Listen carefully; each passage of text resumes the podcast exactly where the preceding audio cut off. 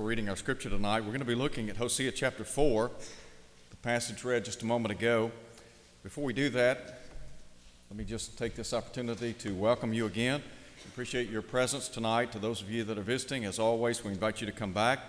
We're grateful for the number of visitors who come each week, and we've been blessed to have some that have joined hands, joined hands with us, and it may be the case that you're looking for a church home. As always, we invite you to consider the work here.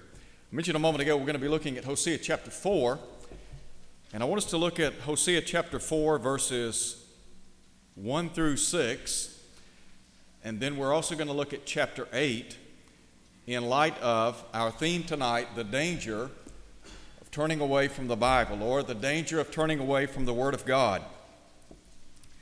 I want us to begin by, first of all, talking specifically about the failure of Israel. In Hosea chapter 4, Hosea chronicles the sad state of the children of Israel. And it would probably be helpful for us to first consider the relationship that Israel enjoyed with God and His Word. God, as you well know, had delivered the children of Israel out of Egyptian bondage. And God had told Moses back in Exodus chapter 19 how he had borne them on eagle's wings and brought them unto himself. God entered into a covenant relationship with them. And based upon that covenant relationship with them, Moses, of course, rehearsed the promises that God had given unto him, and their response was, All that the Lord has said, that we will do. That relationship was conditional in nature. God had told them that they would be unto Him a kingdom of priests and a holy nation. Unfortunately, the children of Israel did not honor that covenant relationship. As a result, they faced a lot of heartaches and a lot of problems. The relationship that they had forged was to have been undergirded by their willingness to honor the commandments that had been given unto Moses by God on Mount Sinai. And you can go back and look at Exodus chapter 20 and you think about the commands that were given. Some of those commands dealt with Israel's relationship to God. Those commands would be vertical in nature. And then there were commands that were given that would deal with their relationships to one another, their horizontal commands. God intended for ancient Israel to honor His word, to honor His will. In Romans chapter 3, when the Apostle Paul asked what advantage the children of Israel had, the response was, Unto them had been committed the oracles of God. And so they had God's word to guide them like the North Star, so to speak. The psalmist, as you know, wrote in Psalm 119, 115, Your word is a lamp unto my feet and a light unto my pathway. The only problem was they rejected God and His Word. As a result of that, there were a lot of problems, a lot of heartaches. Let me just call attention very quickly. There were some safeguards in place that would have ensured their faithfulness to God. Go back for just a moment and look at the book of Deuteronomy for a moment. In Deuteronomy chapter 6, God said to Moses in the long ago, beginning in verse 4. Hear, O Israel, the Lord our God, the Lord is one, and you shall love the Lord your God with all your heart, with all your soul, with all your might. And these words which I command you today shall be in your heart. Now look at verse 7. You shall teach them diligently to your children, and shall talk of them when you sit in your house, when you walk by the way, when you lie down, when you rise up. In other words, the children of Israel, the parents, had the responsibility of passing on their faith to the next generation. Now, having said that, turn with me now to the book of Judges. In Judges chapter 2, the writer there talks about the faithfulness of the people of God during the days of Joshua. In verse 7, the writer said, The people served the Lord all the days of Joshua and all the days of the elders who outlived Joshua, who had seen all the great works of the Lord which he had done for Israel. I think it would be safe to conclude that the children of Israel at this point in time in their history had honored the words of God through Moses. They had taught, they had instructed their children diligently in his precepts. But drop down and look at verse 10. When all that generation had been gathered to their fathers, another generation arose after them, who did not know the Lord nor the work which he had done for Israel. As a result, verse 11 the children of Israel did evil in the sight of the Lord and served the Baals. What happened? Somewhere along the way, the people of God failed to pass on the oracles of God to their children. In other words, they failed to pass on the teaching, the divine teaching that God had wanted them to carry forth from generation to generation. Now, having said that, turn again to the book of Hosea. Look at Hosea chapter 4. Here's what Hosea said, and Hosea, of course, is writing to the northern kingdom. The northern kingdom, as you well know, went into Assyrian captivity in about 722, 721 BC. A little bit later in history, the southern kingdom, Judah, they too would go into captivity. They would go for 70 years into Babylon. A remnant would return. That remnant would be for the purpose of bringing the Messiah, the Son of God, into the world to save the human family. So in Hosea chapter 4, Hosea is writing, and he is really issuing what we would call an indictment against the children of God. Here's what he said Hear the word of the Lord, you children of Israel. For the Lord brings a charge against the inhabitants of the land. Well, why is that? Here's what he said There is no truth or mercy or knowledge of God in the land. The question that I ask how could that have happened? How in the world could ancient Israel have gotten to a point in time where Hosea said, There's no truth, there is no mercy, there is no knowledge of God in the land? What happened? Somewhere along the line, people became disenchanted with the will of God, the Word of God in their lives. They failed to pass on their faith to the next generation. As a result, a lot of problems and a lot of heartaches faced the children of Israel. Now, I want you to look with me very quickly. We talk about the failure of Israel. I want you to consider with me the face of Israel. And this really has to do with their character and their corruption. If you wanted to somehow paint a face, a caricature of the children of Israel, what did they look like? Well, Hosea tells us exactly what they looked like. The problem with the children of Israel, according to Hosea, anarchy reigned. If the Word of God, that is, if divine law, is not honored, then what happens? Then people just do what they want to do. I read for you just a moment ago from Judges chapter 2, where the writer there said, There arose another generation in Israel that knew not the Lord, nor yet the great works which he had done for Israel. In the closing chapter of that book, chapter 21, verse 25, the Bible closes with these words In those days there was no king in Israel. In other words, the children of Israel had rejected God as being their king. They would later ask for a king. And God would honor that request. And that just increased a number of problems. But nonetheless, the writer said, In those days there was no king in Israel, and every man did that which was right in his own eyes. When there is no divine standard, then people feel free to just do as they want. One of the real problems that we have in our nation, in our country, and really globally for that matter, is that there are a lot of people that do not want somebody telling them what to do. And so, because of that, they have purged God from their thinking, from society, and as a result of that, anarchy reigns, a lot of problems. Now, look again at what Hosea said. He said, There's no truth or mercy or knowledge of God in the land. What are the fruits of this kind of behavior. In other words, when people close their minds to the truth of God, when they say, you know what, I really don't need God telling me what to do, I don't need a book that's called the Bible to lead and instruct me. So, what, what are the fruits of that? Well, listen to what he says. Verse 2 By swearing and lying, killing and stealing, and committing adultery. they break all restraint. Let me just pause here for a minute. Note what he says they break all restraint. If there are no laws, then people free they feel free to do as they please, don't they?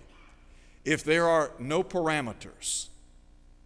And so in the days of Hosea, he's saying, look, the people did as they pleased. There were no restraints. They just did as they pleased. And so he talks about the fact that there were people in that day, they were dishonest, they would lie, they would kill. Did you know the first three months of this year, in the city of Chicago, there was an 84% increase in homicide. Last year, Memphis identified as the third worst city in America for crime. Why is that? I can tell you why it is. Because we've got a lot of people in our world today, they think they know better than God. We, we talk about our nation being in trouble. I can tell you why our nation's in trouble. Doesn't take a rocket scientist to understand why we are spiraling in this country. You know where it all stems from? The home. Go back and look at Deuteronomy chapter 6. What were the children of Israel instructed to do? To teach, teach, teach. In the days of Paul, when he wrote to Timothy in 2 Timothy chapter 1, he talked about the genuine faith that dwelt first in his grandmother, a woman by the name of Lois, and then in his own mother, a lady by the name of Eunice. And then he said, And I am persuaded is in you also. You've got three generations of people there, don't you? A grandmother, mother, and a son. In chapter 3, verse 15, Paul said, And that from a baby, from infancy, you have known the Holy Scriptures, which are able to make you wise unto salvation through faith which is in Christ Jesus. Think about that for a minute. The mother and grandmother of Timothy when he was just a little fella. What were they doing? They were instilling within him values. Now, we talk about a value system, knowing the difference between right and wrong, good and evil, truth and error. If mamas and daddies don't do their job in the homes, then what's going to happen? Anarchy is going to reign. And then you add to this fact that in our modern day school systems, and this really doesn't really matter if you're talking about our public schools, our universities, whatever the case may be, and sadly, even in some Christian institutions, we have devalued human life to the extent that we say, you know what, we're not the products of God. We are the result of evolution. When people fail to understand their origin. When, when they think that they washed up on the beach, or that they are kin, as we would say, to a monkey or an ape, don't be surprised when they live like a monkey or an ape. We have people in our country, young and old, they have no respect for human life, do they? I saw on the news just a moment ago Eight people killed in Ohio, execution style. What's wrong with people? What's wrong with young people that'll bring a gun to school and, and kill their classmates or teachers or administrators? What, what's wrong with, with middle aged people who will kill their family members or kill a friend or a coworker because they don't like what's going on? The problems we're having can be traced back to the home and the lack of divine teaching. We got a lot of, we got a lot of folks in our world today. When it comes to what the Bible teaches, they just don't know, do they? And then add to that, we talk about killing. Most people in our country, if you were to ask them about what happened in World War II with Adolf Hitler, they would tell you that the crimes perpetrated on the Jewish people were inhumane, barbaric, and they were. Did you know that what has happened in this country through abortion makes what Hitler did look tame, and yet we give a free pass in this country to the termination of human life in the womb. Barbaric? Yes. We don't respect life. The children of Israel, they didn't respect life. As a result of that, they were going into captivity. So he said, with killing and stealing, committing adultery, he said they break all restraint with bloodshed after bloodshed. What about the corruption? What was the problem? Well, number one, immorality, a lack of values. Number two, idolatry. In verse 17, the prophet said, Ephraim is joined to her idols, let her alone.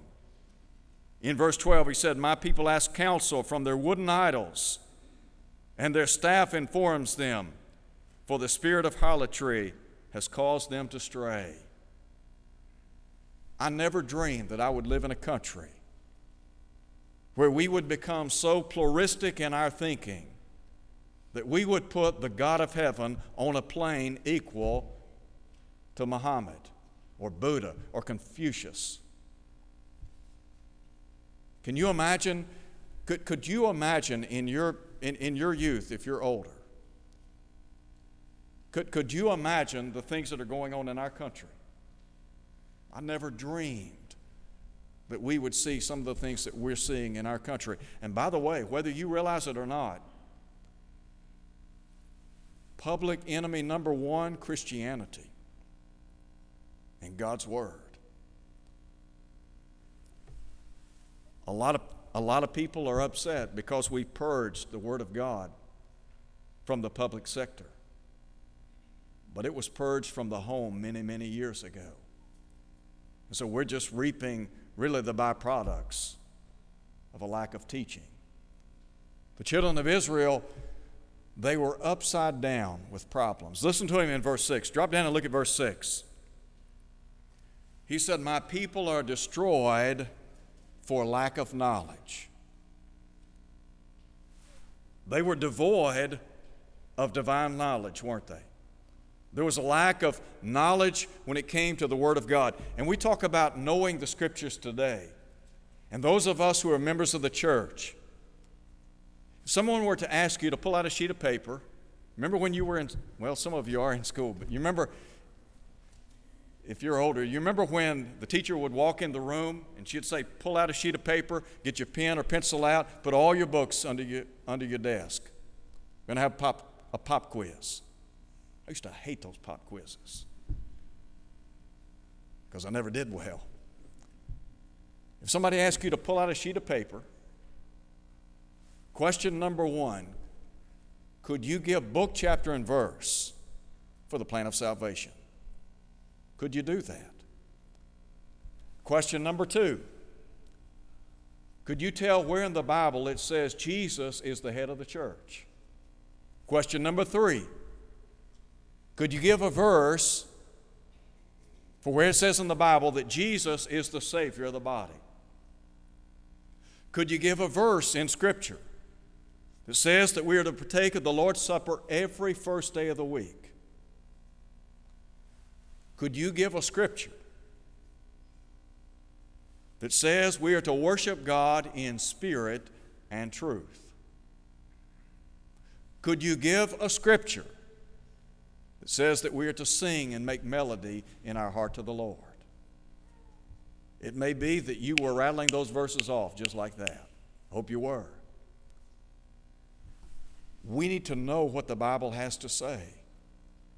Solomon said in Proverbs 23 23, Buy the truth and sell it not. What was he saying? He was saying the truth is something that ought to be important to each and every one of us. It ought to be that guiding light that guiding principle that governs our hearts and lives in this world. Again, the words of the psalmist Your word is a lamp unto my feet, a light unto my pathway. John said, The world in which we live, it is enshrouded in darkness. 1 John chapter 5, verse 19. And Jesus said in John chapter 3, men love darkness rather than light. The only way to dispel spiritual darkness is to go back to the Word of God and allow this book to lead us in life. So these people, first and foremost, they just didn't know the book. They were devoid of knowledge, and then as a result of that, he said, You're, you're destroyed for lack of knowledge. Turn over, if you would, to chapter 8 for a moment. Listen to him in chapter 8, verse 12. Here's what Hosea the prophet said I have written for him the great things of my law. Would you say that the Word of God is great? Do you know of any book that compares to Scripture? There have been a lot of writers, a lot of books that have been penned down through the years, a lot of great authors, individuals that had a flair for writing, and they could literally make you see it on the page. There's no book comparable to Scripture. When you go back and you look at the Old Testament, 39 books. The New Testament, 27 books, 66 in total. Those books penned over a span of about 15 to 1600 years by 40 different writers. Those men coming from various backgrounds, and yet when they came together and they penned this book, they put together a book united in scope, harmonious. And so, a book unlike any other. And Hosea said, Look, on behalf of God, I've given you the great things of my law. But here's what he said they were, they were counted or they were considered a strange thing. Now, if you go back and look at chapter 4 again, Hosea said, There's no truth or mercy or knowledge of God in the land. If you don't know what the Bible has to say, when people don't know what the scriptures have to say, and somebody quotes it to them, what's their response? That's strange. When you tell people today, look, life in the womb is sacred, God hates the hands of those that shed innocent blood. There's something about human life. When you talk about the fact that we have been fearfully and wonderfully made, and that we are the products of an almighty God, and people look at you like you're crazy. They don't know the book. Do you know of another book that tells you definitively where you came from? Do you know of another book that definitively tells you why you're here, what your purpose is? Do you know of another book that tells you what lies beyond the grave? I don't know of another book that tells us that. And yet the Bible answers all of those questions. The children of Israel, let me, let me just be very blunt, they were foolish. Foolish because they disregarded this book. We have a lot of folks in our country today, some who are heads of major corporations, some who are leading our academic institutions, some in Washington, and they are foolish. And you know why? Because they think they know better than God when we get to the point where we think we know better than God, we are a train wreck just waiting to happen. So, the face of Israel. Let me ask you this question. If someone were to paint a caricature of America, and we were to say, this is the face of America, this is what America looks like, what would it be? What would it look like? There was a day. I, I think when people talked about America, they talked about God and honor and integrity. They talked about the flag freedoms that we enjoy. There was something said, there was something about America that was different from other countries in America. And I'm not saying that we're some chosen nation because we're not. God's chosen people today, the church. But there was something different about America. And we talked about our work ethic. The fact that millions of people believed in a hard day's work. And now we've got some 50% of Americans living on government aid. And we talk about why we don't have money. I can tell you why we don't have money. Because we don't follow what the Bible says. You know what the Bible says? You want to correct the spending in our country and, and giving and giving and giving to people that won't work. Here's what Paul said If any man won't work, don't let him eat. If you get hungry enough, you know what? You'll go to work or you'll die. Not my responsibility to carry everybody, not your responsibility. It's the responsibility of every single able bodied man and woman in this country to work and make a living. If they won't work and make a living, as Paul said, don't let them eat. Cut them off. Changed, it'll change things. So, the face of Israel. What about the fate of Israel? What was their fate? Listen to what Hosea said, chapter 8, verse 7. They sow the wind and they reap the whirlwind. There is a universal law that has been in effect since creation. It's true in the natural realm, it is true in the spiritual realm. Here's what Moses said Genesis chapter 1, verse 11 Every seed brings forth after its own kind. Some of you have gardens. Jared was telling me just the other day that he's planted a garden. I didn't know he was a farmer, but he is. But some of you have a garden. And you understand that if you're going to have if you're going to have tomatoes, then what kind of seed do you have to plant? Corn seed? Tomato. You want corn, you got to plant the right kind of seed. Why? Because every seed brings forth after its own kind. That is a law that God devised, doesn't change. True in the natural realm. Same thing's true with regard to the human family. A man and a woman can bring forth a child. We don't bring forth an animal. We don't bring forth a lot of things. What about the spiritual realm? Is it true? Well, here's what Paul said Galatians chapter 6 Be not deceived. God is not mocked. Sometimes people, they want to turn their nose up, and really that's the idea in, in Galatians chapter 6, verse 7. Paul said, Be not deceived, God is not mocked. And here's what he said Whatsoever a man soweth, that shall he also reap. In the spiritual realm, what's he saying? He that sows to the flesh shall of the flesh reap corruption. Those who sow to the Spirit shall of the Spirit reap life everlasting.